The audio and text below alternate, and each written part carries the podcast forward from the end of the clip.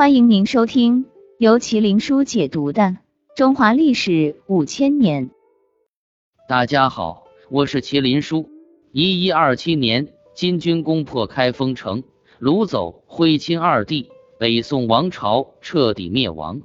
不过，宋徽宗的第九子赵构成为漏网之鱼，他在南京应天府即位，依靠着南方的半壁江山，建立了南宋王朝。自宋高宗开始，南宋先后进行了三次北伐，全部以失败告终。不仅没能恢复中原，反而签订了丧权辱国的合约。那么这到底是怎么一回事呢？咱们先来看看南宋的这三次北伐的情况。第一次北伐发生在宋高宗绍兴年间，史称绍兴北伐。北伐的主要将领就是岳飞。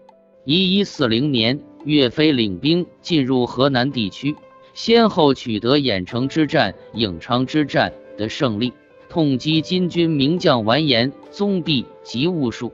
可是岳飞却被宋高宗下诏召回，致使十年之力废于一旦。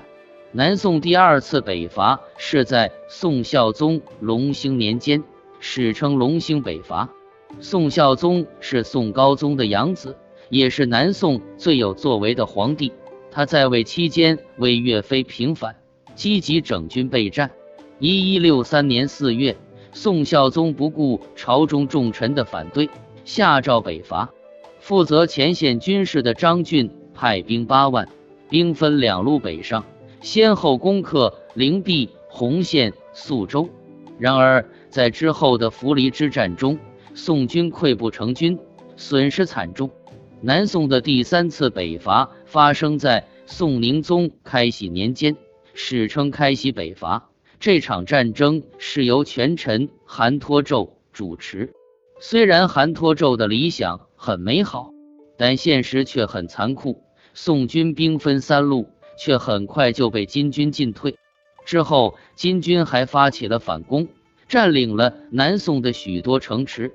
最后。南宋主和派使米远杀死韩托胄，向金军求和，达成丧权辱国的嘉定和议。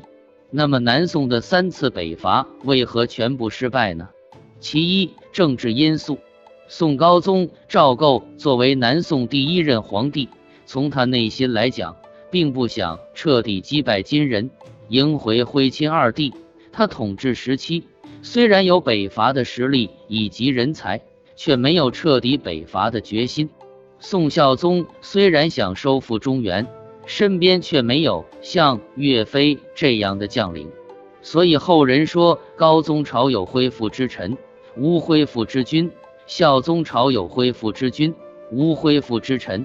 宋孝宗之后的皇帝大多昏庸无能，安于享乐，根本没有北伐的雄心壮志。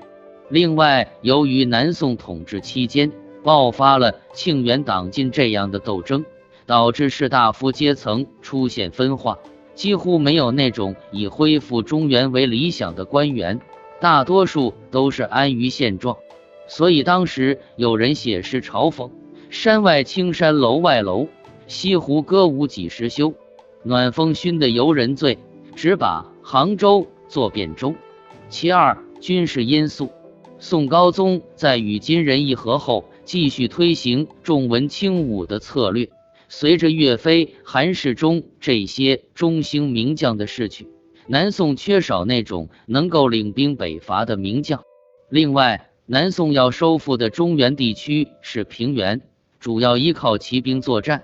南宋在退守东南后，丧失了来自西北的马匹，全国只有十几万匹作战马，而骑兵是金国的强项。他们的马匹总数在五十万左右。其三，财政因素。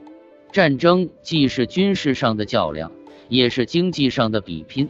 当年南宋王朝每年的收入在一亿两千万民，然而却经常出现财政赤字，有一年的支出居然高达两亿五千万民。面对如此严重的财政危机，南宋王朝举步维艰。根本没法实现富国强兵，要将没将，要马没马，要钱没钱，北伐谈何容易呢？